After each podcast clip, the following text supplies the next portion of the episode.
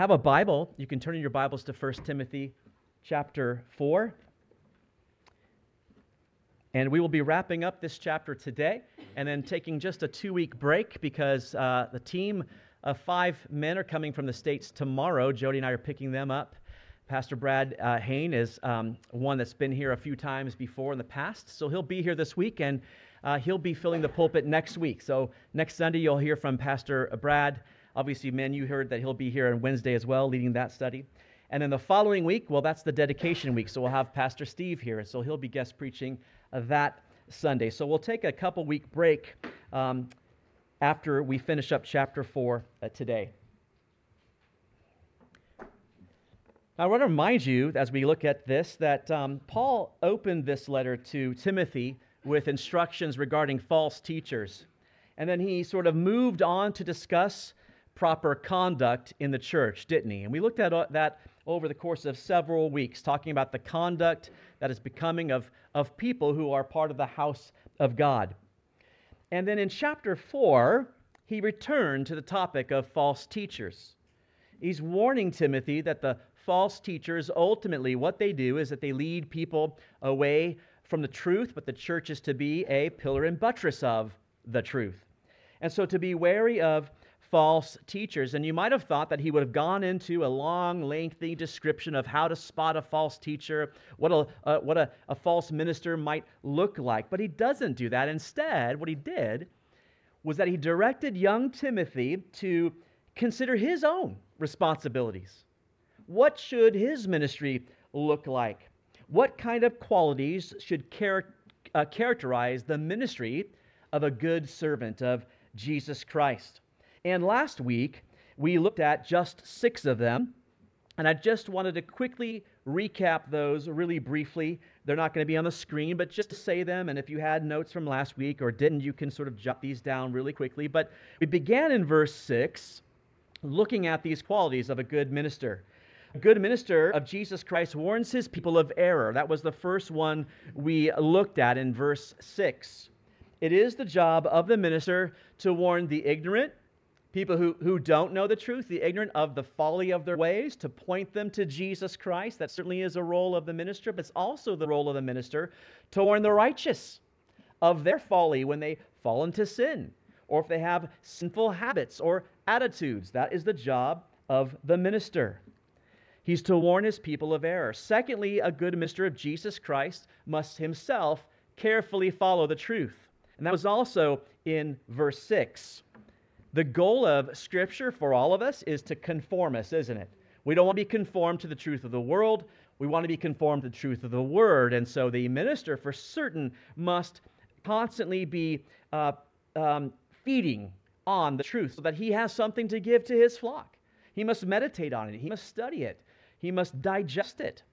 A good minister, in order to be able to warn his people of error, must know what is true.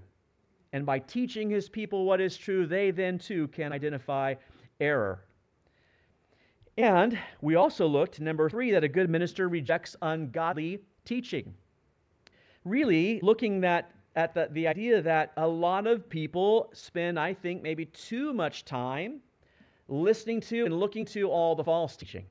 It's okay to know a certain amount of that. Obviously, that's helpful for discussion and, and whatnot, but, but really, a minister is to avoid the influence of that in his own mind. Your mind is a precious thing. You are to protect that. In fact, Scripture says that we're not to meditate on those things, but to meditate on what's true, noble, right, and just, and pure, and lovely. So we must reject ungodly teaching, avoid the influence of it. The fourth thing we looked at was that a good minister disciplines himself toward godliness. And in verses 7 through 9, he began to talk about a bodily, bodily exercise thing that it profits, you know, it's profitable, but only for a little. But godliness is profitable for all things. It has a promise of the life that now is and of the life to come. It keeps us in right relationship with our Heavenly Father in this life when we're pursuing godliness. When we're living godly lives, we actually have a, a, a wonderful life because we have a wonderful and right relationship with Christ. And ultimately, it's preparing our soul for eternity, isn't it? We also saw that a good minister is willing to labor and suffer. I'm sure that's my favorite one. But the truth is, hard work is necessary for all servants of Jesus Christ Because, well, Paul gave us two reasons why that is. Because believers themselves will sit at the Bema seat judgment of Jesus Christ. That we will actually be judged by Jesus. It's a, it's a reward judgment, but it will, will, we will receive rewards based on how faithfully we lived our lives here on earth. And that, that does require hard work. It's also hard work, though, because of the unbelieving world. It's very, very difficult, isn't it? It's a challenge to, to face unbelievers and try to get them to see that their soul is at stake, that ultimately they could face eternal judgment by God. And so many times they're going to suffer reproach, aren't you? You're going to suffer reproach by trying to share the gospel. And so we saw that he must be willing to labor, work hard, and willing to even suffer for the sake of Christ. And the sixth one we looked at comes from verse 11, and it says, uh, basically in verse 11, these things command and teach. And so a good minister teaches with authority. It's not our own authority, it's the authority of God's word. And God's word says, command these things of the people. So that was really a part one. And today we'll finish up with a part two, and we'll look at the remaining uh, five characteristics of a good minister of Jesus Christ today. And we'll look at verses 12 through 16. Follow along as I read. It says this Let no one despise your youth, but be an example to the believers in word, in conduct, in love, in spirit, in faith, in purity. Till I come, give attention to reading, to exhortation, to doctrine. Do not neglect the gift that is in you, which is given to you by prophecy with a laying on of the hands of the eldership. Meditate on these things, give yourself entirely to them, that your progress may be evident to all. Take heed to yourself and to the doctrine. Continue in them, for in doing this you will save both yourselves and those who hear you. Let me pray. God, we thank you for your word uh, today, and we thank you, Lord, for the opportunity to sit under the teaching of the Holy Spirit. Lord, I pray that these words would not be my words, but they would be your words, that you would speak through me, Lord, that people would see these this is uh, divine um, words. These are divine words and divine authority talking here. Lord, would your spirit be here to reveal truth to our hearts, Lord? May our hearts be open to what you want to teach us, Lord. We all want to learn from you today. And so I pray that, Lord, um, you would just be with us, fill this room with your spirit. Lord, may your word go out in power and in truth. We pray in Jesus' name. Amen. Well, if you were taking notes last week or if you're just starting today, you can start with number one, but technically this is number seven, okay? Point number seven, however you want to do that. A good minister is an example to believers. A good minister is an example to believers. And he says this in verse 12 Let no one despise your youth, but be an example to the believers. Now, firstly, you must note that Paul points out uh, that Timothy is, well, youthful, isn't he? Let no one despise your youth or your youthfulness. Uh, he was probably in his 30s, so maybe you wouldn't look at that as being that youthful, but he certainly would have been to be considered an elder or a church leader. He would have been really quite of a young age to be in that role. And so, what Paul is saying here is that you're going to really have to earn respect in a different way because you don't have the years behind you to have earned that credibility. You're going to have to earn it a different way. And so he would have to begin working to set himself as an example, as a spiritual example to believers, as a, as a pattern for them to follow. A minister's life, his life, okay, is the most powerful message that he has. A minister can um, give a great sermon, give a great gospel message, um, but if it is not reinforced by his life, then he may as well not say anything because it doesn't really go anywhere, does it?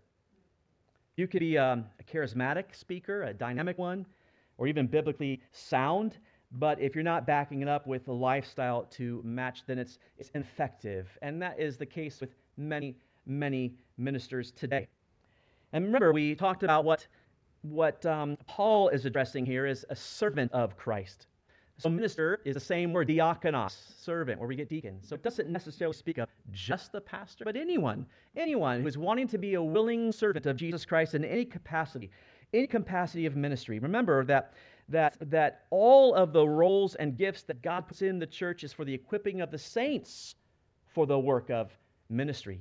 All of us are to be servants of Jesus Christ. And all of us should remember that our lives are their most powerful message. You can go and talk to your neighbor and you can give them a very compelling reason why they should believe in Jesus Christ, but if you walk away and don't live it, what reason are they really going to have to follow what you said? Philippians 3:17 says this, "Brethren, join in following my example, and note those who so walk as you have a pattern or have, have us, sorry, for a pattern." Paul was able to confidently say to the Philippians, "All right, I am living my way, my life in a way that you can follow. It is an example for you to follow." That's pretty pretty confident of Paul, isn't it? I read that and thought, "Well, that's pretty pretty arrogant, Paul. Everyone follow me. This is the example that you want to follow." But you have to remember that Paul was an apostle. That he was specifically delegated by Jesus Christ himself to go and preach the word, particularly even to Gentiles. Paul uh, took that seriously. It, dramatically affected his life. He had a dramatic change of, of uh, the pattern of, of his life. His normal pattern of living was drastically changed. Everything he did, every decision he made, was based on how will this glorify God? How will people see Christ in me. And so he could say, Listen, I'm trying to set the example. It's not, it's not arrogant. I'm trying to show you what this looks like. We are meant to lay out a pattern. And Paul says to the Philippians a little bit later in chapter 4, verse 9, about how they, he was laying out the pattern. He says, The things which you learned and received and heard and saw in me, these do, and the God of peace will be with you. Do you see what he says? It's the things you learned, I've been, I've been saying these things, um, the things that you're receiving from me because you, you heard them from me, but not just those things. What? And you saw. You saw. You see, he backed it up with the way he lived his life. And so here in our passage, Paul gives five areas in which we are to be an example for others to follow. Look what he says in verse 12 Let no one despise your youth, but be an example to the believers in word. So the first is in speech. That's what he's speaking of. It's not the word of God. That's not what he's talking about there. He means your speech. Be an example in speech. The Bible contains a lot of warnings about our speech, doesn't it? I mean, it's replete with warnings because we all have a little piece of our bodies that has an amazing amount of power. James Flynn might be saying, Yeah, it's right here. Kofi might be saying, Yeah, right here, my legs, you know, whatever. But it's not. You know what it is? It's, it's this you have great power in your mouth. It's called the tongue. James talks about the power of your tongue, doesn't he? He said it's like a little spark, but it can it could set a whole forest ablaze. You can burn down an entire forest with your tongue. Probably be hurt, but you could do it. Proverbs 10:19, just to give you some of the, the scriptures that speak about our speech, says, In the multitude of words, sin is not lacking, but he restrains his lips is wise. There are some who just are just too quick to speak. They're really slow to listen. Just talk, talk, talk, talk, talk. And he says, Listen, when you have a lot of words come out, a lot of speech, a lot of speech, there's probably something wrong. Sin is probably not lacking, it's probably present. Wisdom is actually seen in those who restrain their lips. Proverbs 15 28 says, The heart of the righteous studies how to answer, but the mouth of the wicked just pours forth evil. A righteous person is taking a moment. Let me study how to answer. What's the best way I can address this? What's the best, what are the best words that I can choose here? But an evil mouth is just going, just coming out. Proverbs 13 3 says, He who guards his mouth preserves his life, but he who opens wide his lips shall have destruction. Quite a few warnings there. Let me have you turn to Matthew chapter 12, if you would. Keep obviously your, your marker in 1 Timothy. We'll come back to this. But Matthew 12, Jesus um, himself spoke much about the power of our tongues. He, he um, warned of where words ultimately come from. In Matthew chapter 12, he is um, speaking to some of the Pharisees, obviously, and uh, how they uh, have a outward life that looks so good and looks so appealing and looks so righteous, but uh, inwardly he knew there was something off. And in chapter 12, verse 34, he says this Brood of vipers, how can you, being evil, speak good things? For out of the abundance of the heart the mouth speaks. A good man out of the good treasure of his heart brings forth good things, and an evil man out of the evil treasure brings forth evil things. But I say to you that for every idle word men may speak, they will give account of it in the day of judgment. For by your words you will be justified, and by your words you will be condemned. That is, that is harsh stuff right there. You will give an account for every idle word. It comes from the heart. It's, uh, it shows the, the um, status of our heart. It shows us what is actually uh, there. And he says, Your words will, will justify or they will, they will condemn. We're told what words we are to use. We're told how we are to use this great muscle in our mouth, this tongue. In Ephesians 4:29, it says, "Let no corrupt word proceed out of your mouth, but what is good for necessary edification, that it may impart grace to the hearers. You ought to know how you should speak and what you should say. It should not be a corrupt word. And if you're not sure what you need to look at and see, well, then is it, is it edification? Is it an edifying word? Is it edifying that what I'm going to say? Meaning, does it build them up? Does it impart grace uh, to them? Who are we talking about? How are we talking to them? The truth is, in church churches in particular, we have a fun little sort of um, way around this. I think that happens because we have concern for one another, and we go to our brothers and sisters and we pray for one another. We're meant to do that, but a lot of times that happens in a very gossipy way. It's ecclesiastical gossips, I've heard called that way. We um, are gossiping and slandering about people, and then we cloak it in prayer. We cloak it in spirituality, and we say, oh, but God is glorified through that. And I want to tell you, He isn't at all. It either builds them up, or it imparts grace, or it's corrupt. That is it. You must watch your speech. We're only to speak what builds up, not tears down if it doesn't impart grace, what it does is it parts condemnation to them. And you know, I was just thinking about that. I was I'm just I'm so glad that with Christ Jesus, grace is always grace. Aren't you? That we don't slip in and out of grace and then oh condemnation, now I'm under his condemnation. Oh, but now I'm under his graces. You know what? We are always under grace. You are not under condemnation ever with Jesus. There is no condemnation. I always have grace with him. Period. Full stop. And yet we tend to be so ungracious with others when we have this constant flow of grace and we slip in and I have grace to you and now I condemn you. I have grace to you and now I condemn you. And we do that with words. We really do. And that has to stop. Ministers, servants of Christ, anyone who says, I serve Jesus Christ, is to set the example in speech. Why? Because it's observable. You can see it, it's outward. Another outward observable thing is conduct, which he says there in verse 12 as well. Be an example to the believers in word, in conduct. That is your manner of life. That's your day to day activity. Now, Paul has already talked a lot about conduct. I don't have to do a whole bunch uh, here. Conduct in the church of the living God. But he mostly addressed in the church, didn't he? In the church of God, this is how this is to look, but is to look a certain way every single day of our lives. We, we're not to put on a front while we're here in the church, but then we have a whole different persona in the workplace or at the grocery store or when we're stuck in traffic. We are to, to have the same conduct. We're to, to look the same way. We're to act the same way. In 1 Peter 2 12, he says this having your conduct honorable among the Gentiles, that when they speak against you as evildoers, they may be, uh, sorry, by your good works, which they observe, glorify God in the day of visitation. We're to have honorable conduct. What makes your conduct honorable? That's a good thing to think about, huh?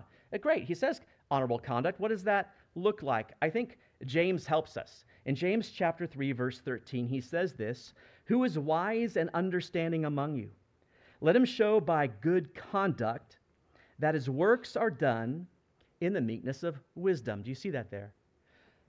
So, a wise person, an understanding person, is going to show that he is wise and understanding through his conduct that's done in the meekness of wisdom, or you could say the humility of wisdom. A man's wisdom, a servant's wisdom, a woman's wisdom as a servant of Christ is measured by humble deeds. That's what he says, your humble conduct. It's not speaking about acquiring truth and knowledge, he's speaking about the application of truth all the truth you are digesting, and I love, we're hungry for the truth, it should be affecting our lives, right? How do I apply that to my life? It affects our speech, it affects our conduct, and these are very observable by the church and by the world. They can see it. But we're to be the example. But we also must shine in our inner qualities as well, shouldn't we? And those are listed next. There's three more listed here, and I say three but you might be looking at this and saying, well, but there's four listed there, and you would be right. It says, uh, in love, in spirit, in faith, and in purity. It has four things there. But the oldest, most reliable manuscripts don't say in spirit. It just has in faith and in love and purity. I think the reason is, is because those things are in your spirit. They're the inner qualities. So they speak of the same thing. So let's look at them really quickly. The first is in love. The love here is agape love. That's the love that's self sacrificing, the love that loves people regardless of how you feel about them. You love them. You love them anyway. First Thessalonians, let me take you there. First Thessalonians, Paul writes the most beautiful message. I just want you to see this in chapter 2, verses 7 through 12. First, it's just a short left hand turn, just a couple of pages in my Bible. 1 Thessalonians chapter 2 verses 7 through 12. Look what he writes here in verse 7 But we were gentle among you, just as a nursing mother cherishes her own children. So affectionately longing for you, we were well pleased to impart to you not only the gospel of God, but also our own lives, because you had become dear to us. For you remember, brethren, our labor and our toil for laboring night and day, that we might not be a burden to any of you. We preached to you the gospel of God. You are witnesses, and God also, how devoutly and justly and blamelessly we behaved ourselves among you who believe. As you know, how we exhorted and comforted and charged every one of you, as a father does his own children, that you would walk worthy of God who calls you into his own kingdom and glory. I don't have time to break all this down, but this is beautiful. Uh, what he, you can just see the love dripping out the pages here, can't you? Oh, we just, you were dear to us. You know, we just, we wanted to be with you. We longed for you. Well pleased and then he talks about how they labored among them, how um, they worked among them, and they preached the gospel. And he says, And you're witnesses of these things. We were devout, we were just, we were blameless. And you know that we also exhorted and we comforted you. Oh, yeah, that's love. But I left one off and charged you. He exhorted them, encouraged, you should live this way. He comforted them. I understand what you're going through. But he charged them, you need to do this. He did all that as a father does his own children. Fathers, talking to you two in the rooms here, we do all that, don't we, with our children? Don't we exhort them, encourage them in certain areas of their life? Don't we comfort them when they need comforting? Also, don't, don't we need to charge them? Hey, you need to, you know, shape it up here, right? We, we do all those things, but it's as a love, loving father. I think a lot of times we look at agape uh, love and just think, well, I just need to be pampered. People just need to pamper me all the time. That's not what he's talking about at all. It is loving people, and that means doing everything that Paul is talking about here. But do you see that? You see the love is still there? I wanted to be with you. I longed for you, even when I had to charge you. Even when I had to say, you guys need to shape up. You need to do these things. That is love. Love is an inner quality. The other one is faith. It also says in faith, which is his commitment, not his belief. It's the faithful, uh, consistent faithfulness that he has to, to, well, to God, to his word, to, to his people. And you know what? That's not negotiable. That must be continual. It's a, it's a must because 1 Corinthians 4 says this it says, Let a man so consider us as servants of Christ and stewards of the mysteries of God. Moreover, it is required in stewards that one be found faithful. A minister, a servant of Christ, must be consistently faithful. There must be unswerving commitment to his people, to God, and to his word. It's mandatory. And the, and the last thing he mentions there is impurity. Uh, that refers to the actions, the intentions of his, of his heart. Of course, it refers to sexual purity as well. Paul had already addressed that um, in terms of the standards of an elder being above reproach, uh, a man, uh, a one woman a man. But it refers to the actions and intentions of the heart. That, that's pure. So the outward observable things in speech and in conduct are super important example. But even those inner qualities that should shine out in terms of love and faith and purity, that is to be an example to others as well. So that's number seven. We'll go through the others a little bit quicker. Let's look at number eight. He must be a good minister. A good minister must base his ministry on God's word. Look at verse 13, going back to our passage. Verse 13 says, Till I come, give attention to reading, to exhortation, to doctrine. And this verse defines for us the major work of all ministry. All ministry must be based on God's word, thoroughly biblical in every aspect of it. In fact, the word says give attention to. That's that word. It's familiar to us, proseko which uh, more recently was used in chapter 4, verse 1, of those who were giving heed to de- deceiving spirits and doctrines of demons. It means they were clinging to. So he says here, you need to give attention to or cling to these things, which are what? Reading, exhortation, and doctrine. Those three specific things are mentioned. Look, let's look at reading first. What is reading? Well, it's the reading of Scripture, it's the public reading of Scripture. Paul says it there to Timothy. He says, You know what you should do? You should give attention, cling to reading. Don't give up reading the Bible in church. Why are churches giving up reading the Bible in church? Read the Bible in church. We're to do that. Read it right out loud. You know what? It didn't start with Timothy. We can go way back. In fact, I want to take you to a wonderful example in Nehemiah. Okay, you're going to go way back to the Old Testament, but it's one of my favorite examples of the public reading of Scripture. Um, and I think we're going to try to adopt the exact same way they do it here. I think you'll be really excited about, about that when I read this. Uh, Nehemiah chapter 8. Uh, Ezra is leading the people uh, at this time. They have been led out of captivity. They're back in Jerusalem. And in chapter 8 of Nehemiah, he's going to read the Bible to all the people. And in verse 1, it says this Now all the people gathered together as one man in the open square that was in front of the water gate that was in Jerusalem. And they told Ezra the scribe to bring the book of the law of Moses, which the Lord had commanded Israel. So that's the Bible, right? Their Bible at that time. So Ezra the priest brought the law before the assembly of men and women. This is verse 2. And all who could hear with understanding on the first day of the seventh month. Verse 3. Then he read it uh, read from it in the open square that was in front of the water gate from morning until midday. So I think we're going to start doing that. That'll be a good one to implement. Morning until midday, uh, before the men and women and those who could understand, and the ears of all the people were attentive to the book of the law. So Ezra the scribe stood on a platform of wood which they had made for the purpose. And beside him, and then he gives a bunch of names I'm going to skip. They were just standing with him. Look at verse 5. And Ezra opened the book in the sight of all the people, for he was standing above all the people. So they had a stage for him. And when he opened it, all the people, they stood up. So they actually stood up in honor of God's word being opened. And then in verse 6, Ezra blessed the Lord, the great God, and all the people answered, Amen, Amen.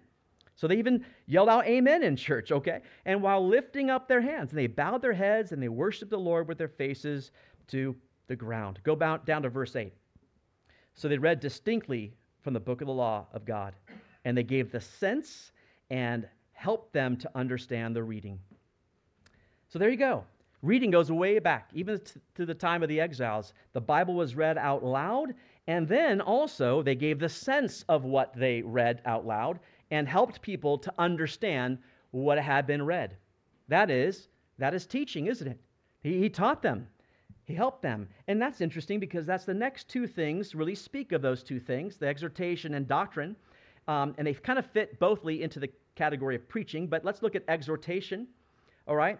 And as I mentioned early, uh, this is the challenge to people to apply the truths of Scripture to their own life. That's when we say, This is what God's Word says. You know, this is how you apply it to your life. And um, I want to show you that this goes back. Um, there's actually a, a, a, record of this in the early church, the second century church, uh, the church apologist Justin Martyr. He described a typical Sunday service in the second century.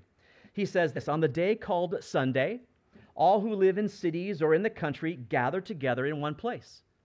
So they didn't just walk down to the neighborhood church, they actually came from all over, from the cities, from the, the country. They all came to one place and the memoirs of the apostles and the writings of the prophets are read, as long as time permits.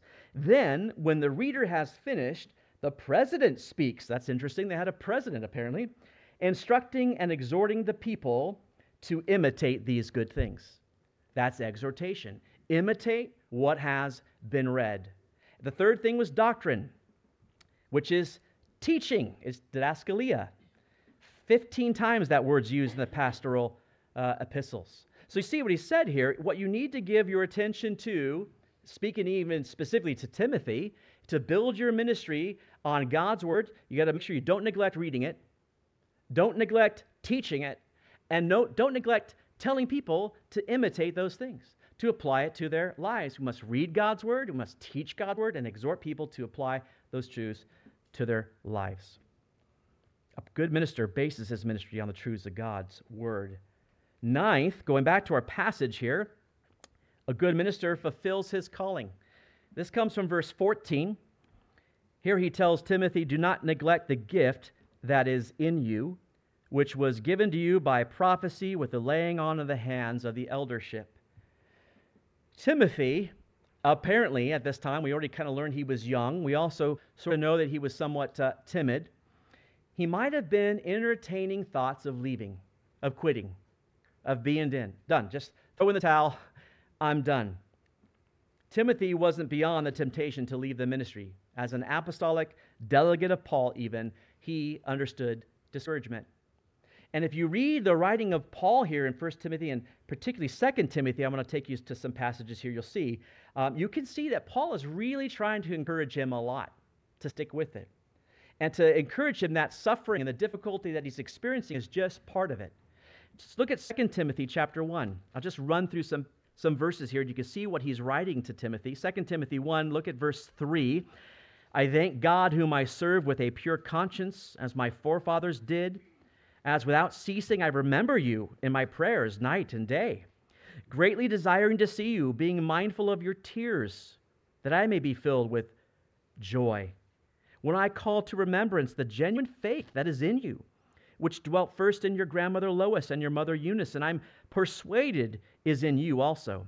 Therefore, I remind you to stir up the gift of God which is in you through the laying on of my hands. For God has not given us a spirit of fear, but of power and of love and of sound mind. Remember, Paul had to leave Timothy. And, in 1 Timothy, he's saying, I hope to come back to you. But he obviously hadn't come back. And Timothy's even to the point of tears. He said, I, I, remember your tears when I had to leave, and you know, I want to come back to you, but let me help you. I remember your faith. Let me call to remembrance even the faith of your grandmother.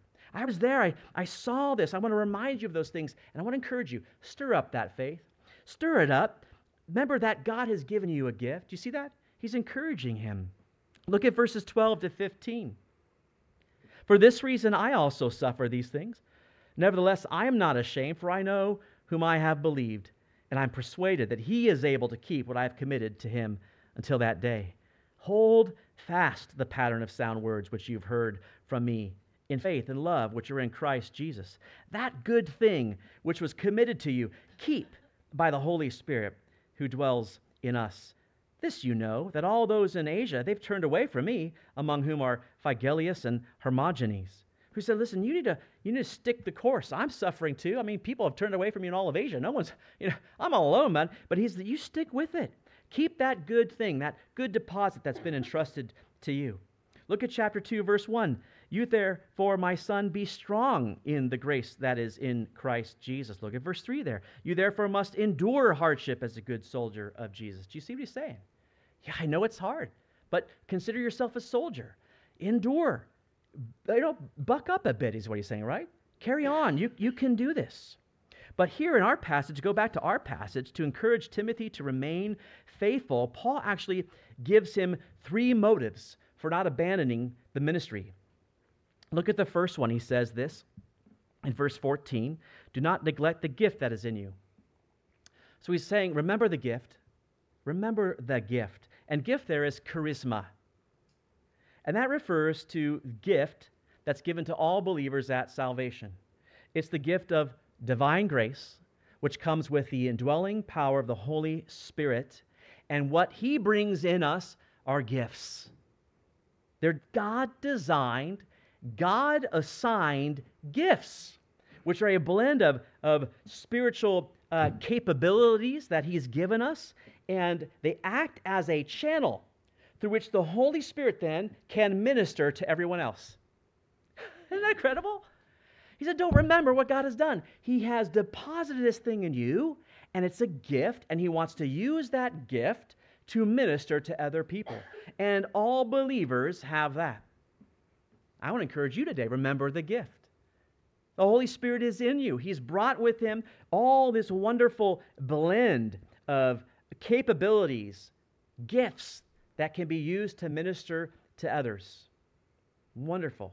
In fact, 1 Peter 4:10 says as each one has received a gift, minister it to one another as good stewards of the manifold gifts? No, as good stewards of the manifold grace. Don't forget that grace is much more than just salvation. Grace is the Holy Spirit. Grace is the gift within you that you didn't have before Christ. He says, to be a good steward of grace, you need to let the Holy Spirit use the gift. Do you see that? To minister to others. Are you using that gift? Timothy was down a bit. He thought, I might just, uh, might, I might just leave. And Paul says, Remember the gift. There's a gift in you, and God wants to use it. But he also says, Remember the affirmation. Look what he says, which was given to you by prophecy. Now, obviously, prophecy was certainly um, alive and well and, and running quite differently than maybe we see, see today. Uh, there, Timothy's giftedness for ministry that had to be publicly affirmed through direct revelation from God. God somehow, we just don't know how that happened, but God affirmed that Timothy had a gift. He refers to it back in chapter 1, verse 18. Look what he says This charge I commit to you, son Timothy, according to the prophecies previously made concerning you, that by them you may wage the good warfare. There was some sort of um, prophecy that affirmed his giftedness for ministry, and Paul reminds him of that. That was the Holy Spirit. You have a gift within you, given you by the Holy Spirit, but also God directly revealed that to us. And then he also says, remember the confirmation. He says, with the laying on of the hands of the eldership there. Eldership is uh, presbyteron. It's a body of elders. So there was a group of elders. You could say an elder elder board, maybe. They, this group collectively confirmed the giftedness of, of Timothy, his calling to a ministry there. And so, really, for Timothy to bail out right now, to just bail out and quit and go home would be to really fly in the face of the gift that God had given him, the affirmation from the Holy Spirit, and really the clear consensus of godly men around him. And so Paul is reminding him of those things. It's meant to strengthen his confidence. Many ministers of Christ entertain the thought of leaving uh, ministry. It's hard, it's wearying. And yet, we're seeing earlier that hard labor, willingness to suffer reproach, those are all qualities of good minister. And he's saying, listen, you just need to continue with it because God is using you, He's given you a gift. Everyone has some kind of ministry because you've been given a gift. Use that to the fullest of your ability for Him. Let me go on to number 10. Number 10 is this a good minister is diligently committed to his work. Verse 15. Meditate on these things, give yourself entirely to them. the word meditate there is meletao, and it means to attend carefully or be diligent in. So that's why I, I title this part to be diligently, diligently committed to his work. It speaks of diligence. Um, it, it, requires, ministry requires constant thought. It requires constant planning. It requires constant preparation and certainly uh, prayers. Particularly in a full time ministry sort of role, all those things are to be uh, present and active in your life, and that requires diligence. You just can't let one of those go. In fact, he says, give yourself entirely to them, which means he's totally to be immersed in his work. Now, let me make sure I help you understand. That doesn't mean a workaholic. But when he's working, he gives 110%. He gives all that he has to his work. I think a lot of ministers can be slothful in this area, particularly in, in uh, preparation for sermon and attention and detail uh, to that. Interestingly enough, this particular week, because I, I do really strive to give proper time and attention to my, my study, there were very important things that needed my attention this week. Sometimes you have to drop everything. Sometimes you, ju- you just do. It's just too important. And there was a lot, and, and not much of it was the building stuff. And I had to do that. And I've struggled, I will tell you, I struggled to find time this week to prepare. And in times like that, I did have a day. I sat down with the Lord and said, Okay, Lord, you know, you've scheduled my week this week. You know that these things are important. Your people are important.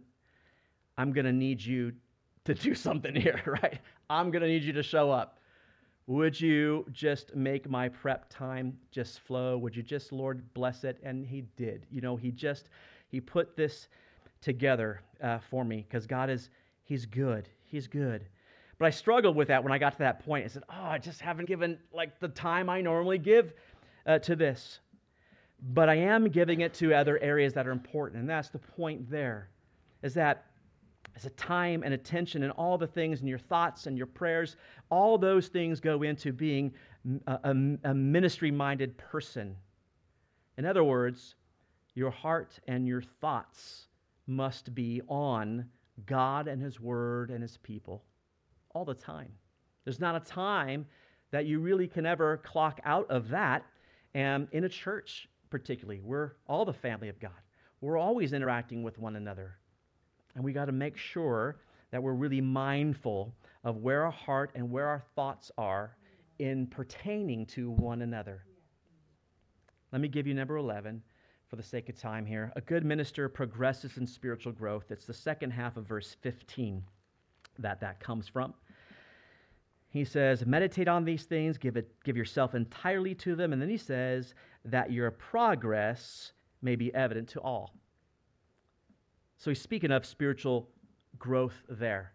Unless anyone think that a, a minister must be um, flawless to be a servant uh, of God, Paul mentions the necessity here of spiritual progress, spiritual growth. We're, we're all progressing, right? All of us, including me, including your elders, including all of us. We're all progressing. Every year that goes by, I hope to look back and go, Have I progressed, Father? I, I, have you, have you uh, broken strongholds in me? Have you uh, progressed me spiritually, sanctified me, draw me closer to you? Do I look more like Jesus this year than I did last year. We should all be saying that. And you know what I'm encouraged by? Paul didn't feel like he, he reached that. I know he said, Hey, I'm setting the pattern, but the same tone, he says, But I haven't made it there. To the same group, actually, Philippians. He writes this in Philippians 3:12. Not that I've already attained or am already perfected, but I press on, that I may lay hold of that for which Christ Jesus has also laid hold of me. Brethren, I do not count myself to have apprehended. But one thing I do, forgetting the things which are behind and reaching forward to the things which are ahead, I press toward the goal for the prize of the upward call of God in Christ Jesus. I love that Paul said, You know what? I haven't made it there. But that's why I keep going forward. I keep progressing. No one here has made it. All right? No one here has set the trophy on the shelf and said, 100% sanctification right there. We're all going forward. We're reaching for Christ. keep going. Paul ends here with just a final exhortation to Timothy, and really, I think, to all ministers as well. But here's what he says in verse 16. Let's just look at it. He says, Take heed to yourself and to the doctrine, continue in them, for in doing this you will save both yourself and those who hear you. So Paul wraps up his charge to Timothy by commanding him to do two things. He says, Take heed to yourself on the one hand, and on the other hand, and to doctrine. It's the same word there, didaskalia, teaching. Take heed to yourself, take heed to teaching. And as we look at this, each of the 11 characteristics that we've looked at of a good minister of Jesus Christ found through verses 6 to 15, they fit into those two categories taking heed to yourself, personal holiness, but also teaching and public instruction. There's wonderful benefit that comes from that. And it's wonderful what he says here. What benefit comes from those things in all of our lives when we're reaching for personal holiness and we're, we're committed to the proper teaching of God's word? He says, You will save both yourself and those who hear you. Now, that might be confusing for some. So let me take those one at a time, real quick, and we'll wrap up. How can you save yourself by a, striving for personal holiness, all right, and committed to um, God's word and his teaching? It, doesn't that sort of sound like works based salvation? Well, persevering in our faith as believers is a mark of genuine salvation. If you persevere in your faith, the Bible says there that you are truly saved and that it is confirmation not for God. God doesn't need confirmation of that, it's for you. When you don't feel close to the Lord, when you back away from following Him, you leave the church maybe, you whatever it might be, do you feel like you're really saved? People have have walked away because they really began to question. I don't even know if I don't I, am I saved? And he says, persevering in the faith proves that you are truly saved. You know, Jesus said to some Jews who believed in him, He says, You, you abide in my word. If you abide in my word, okay, if you do that, then you are really my disciples. You're really that. But you have to stay there. You have to stay. You have to truly abide in my word all the time. Romans 2 actually helps us with this. Romans 2, 6 to 7. Speaking of God and Christ will render to each one according to his deeds eternal life to those who, by patient continuance in doing good, seek for glory, honor, and immortality. So here you can see it again that those who continue in doing what God has called us to do, you could say, doing good deeds, eternal life comes to do to those people. How? By patient continuance in just doing those things. Why? Because we're looking for glory. We're, we're going towards immortality. What, what he's saying is, you're thinking eternally.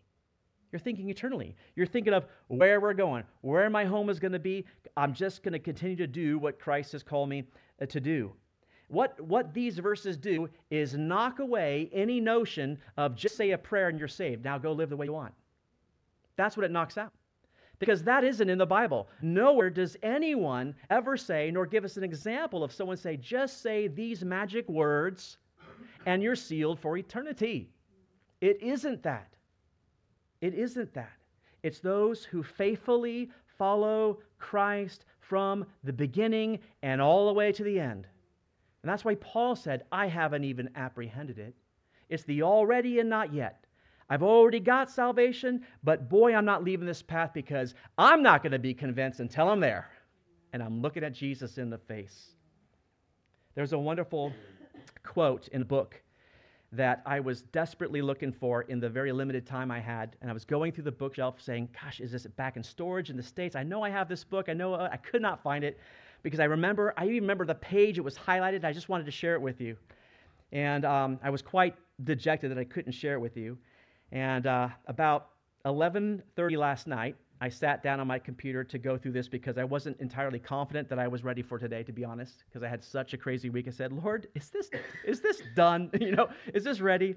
And I thought of that book and I said, oh, Lord, I would really like that book. It would be really good to have that. Would you help me get that book? And my eye was uh, immediately drawn to this little, small little bookshelf I have off to the left, quite cluttered, to be honest. And I, and I just removed some, some books that were blocking a few in the back. And I looked in there. I like, wow, man. I just, I just reached and I just kind of, boop, popped them open. And there was this little book, the one I was looking for. It's called Counsel for Christian Workers. And this is not a counsel book for people who are professionals. This is a counsel for every single one of us. It's by the Prince of Preachers, Charles Spurgeon. And he wrote this on page 38 here, and I just wanted to share this with you because we actually just read this verse in 2 Timothy 1. Because I think Charles just has a way with words, doesn't he? He was able to explain what I'm trying to explain to you way better. He calls it the middle path, the middle path that we are to walk. He says, Let us ask God to guide us into the middle path, wherein we can say, I know whom I believed, and I am persuaded that he is able to keep that which I've committed unto him until that day. Careful, watchful, prayerful, as much as if our salvation depended on our own vigilance. Relying upon the sure promise and the immutable oath, knowing that we stand in Christ and not in ourselves, and are kept by the mighty God of Jacob and not by the power of our own this middle path wherein we turn not to the right hand of presumption, nor to the left hand of unbelief, is the path which God would have us tread. Isn't that great? We don't go to this path of, oh, I just presume I've got it all licked. We don't go to this path of, I just don't believe. It's a, it's a middle path. It's, I understand salvation. I'm saved by grace. It's in the power of God that I stand, but I'm to walk faithfully to the end. I don't get the choice to go, yeah, I'll just veer off of here because I'm saved. I'll go live whatever way I want. No one who is fit to follow Christ puts their hand to the plow and turns back and goes the other way, Jesus said. So, this is the middle path. He says it will ensure your own salvation, Timothy. He says it will ensure your own salvation if you just commit to these things. Secondly, though, he says, it will not only save you, but what's it say? And those who hear you. So it's not even just for you, but for those who are listening. It ensures salvation for those who hear you. What is that about? The minister is not the source of salvation, but the minister is what? He's a channel, isn't he? The gospel is coming through. The truth is coming through. He's an agent for the gospel and for the Lord.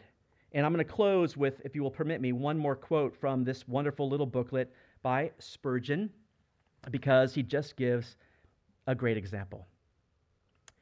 He says this about the gospel that teachers who teach the gospel, gospel must inculcate the gospel if they're to see the salvation of their classes. You, you must, must teach it.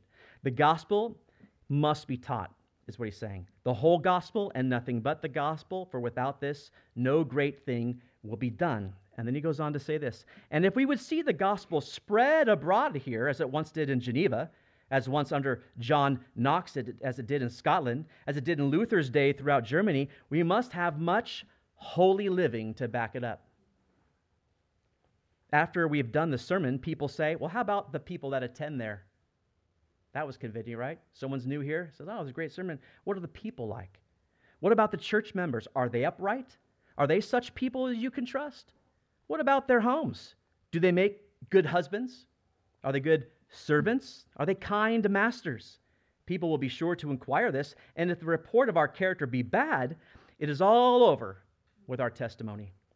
The doctor may advertise, but if the patients aren't cured, he's not likely to establish himself as being well skilled in his art.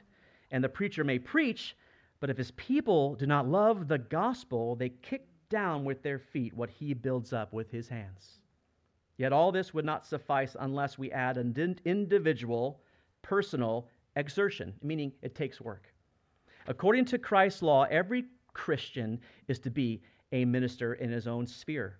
Every member of the church is to be active in spreading the faith which was delivered not to the ministers, but delivered to the saints, to every one of them, that they may spread it according to the gift which the Spirit has given them. Amazing passage here, supported by Charles Spurgeon. If you continue in taking heed to yourself in personal holiness, how are you living your life? If you continue in taking heed to the doctrine, are you following the truth of Scripture? Are you faithful to proclaim it? You not only save yourself, You not only sure yourself of your own salvation, but you lead other people to it as well. Isn't that incredible? So I just want to encourage you, faithful church, that you you are an example to people. They're seeing you. They're going to look at you. And in maybe a little over a month's time, we're going to be in a new place. We'll have an actual physical presence. New people are going to walk in the doors. And like Charles said, they might go and look what are the people like? Are they really kind? What are they like behind closed doors? And you know what you can do? You can answer that question for them. You invite them to your house. You bring them over and get them some food and let them see you live it. Your greatest testimony is your life and not just the truth of your words. Let me pray. God, thank you so much for your word. We thank you for this time, Lord, to um, hear from you. Lord, I thank you, a personal answer to prayer, that you would provide this little Christian Workers book to me today to share the wonderful quotes by Spurgeon. It's true, every single Christian is a minister.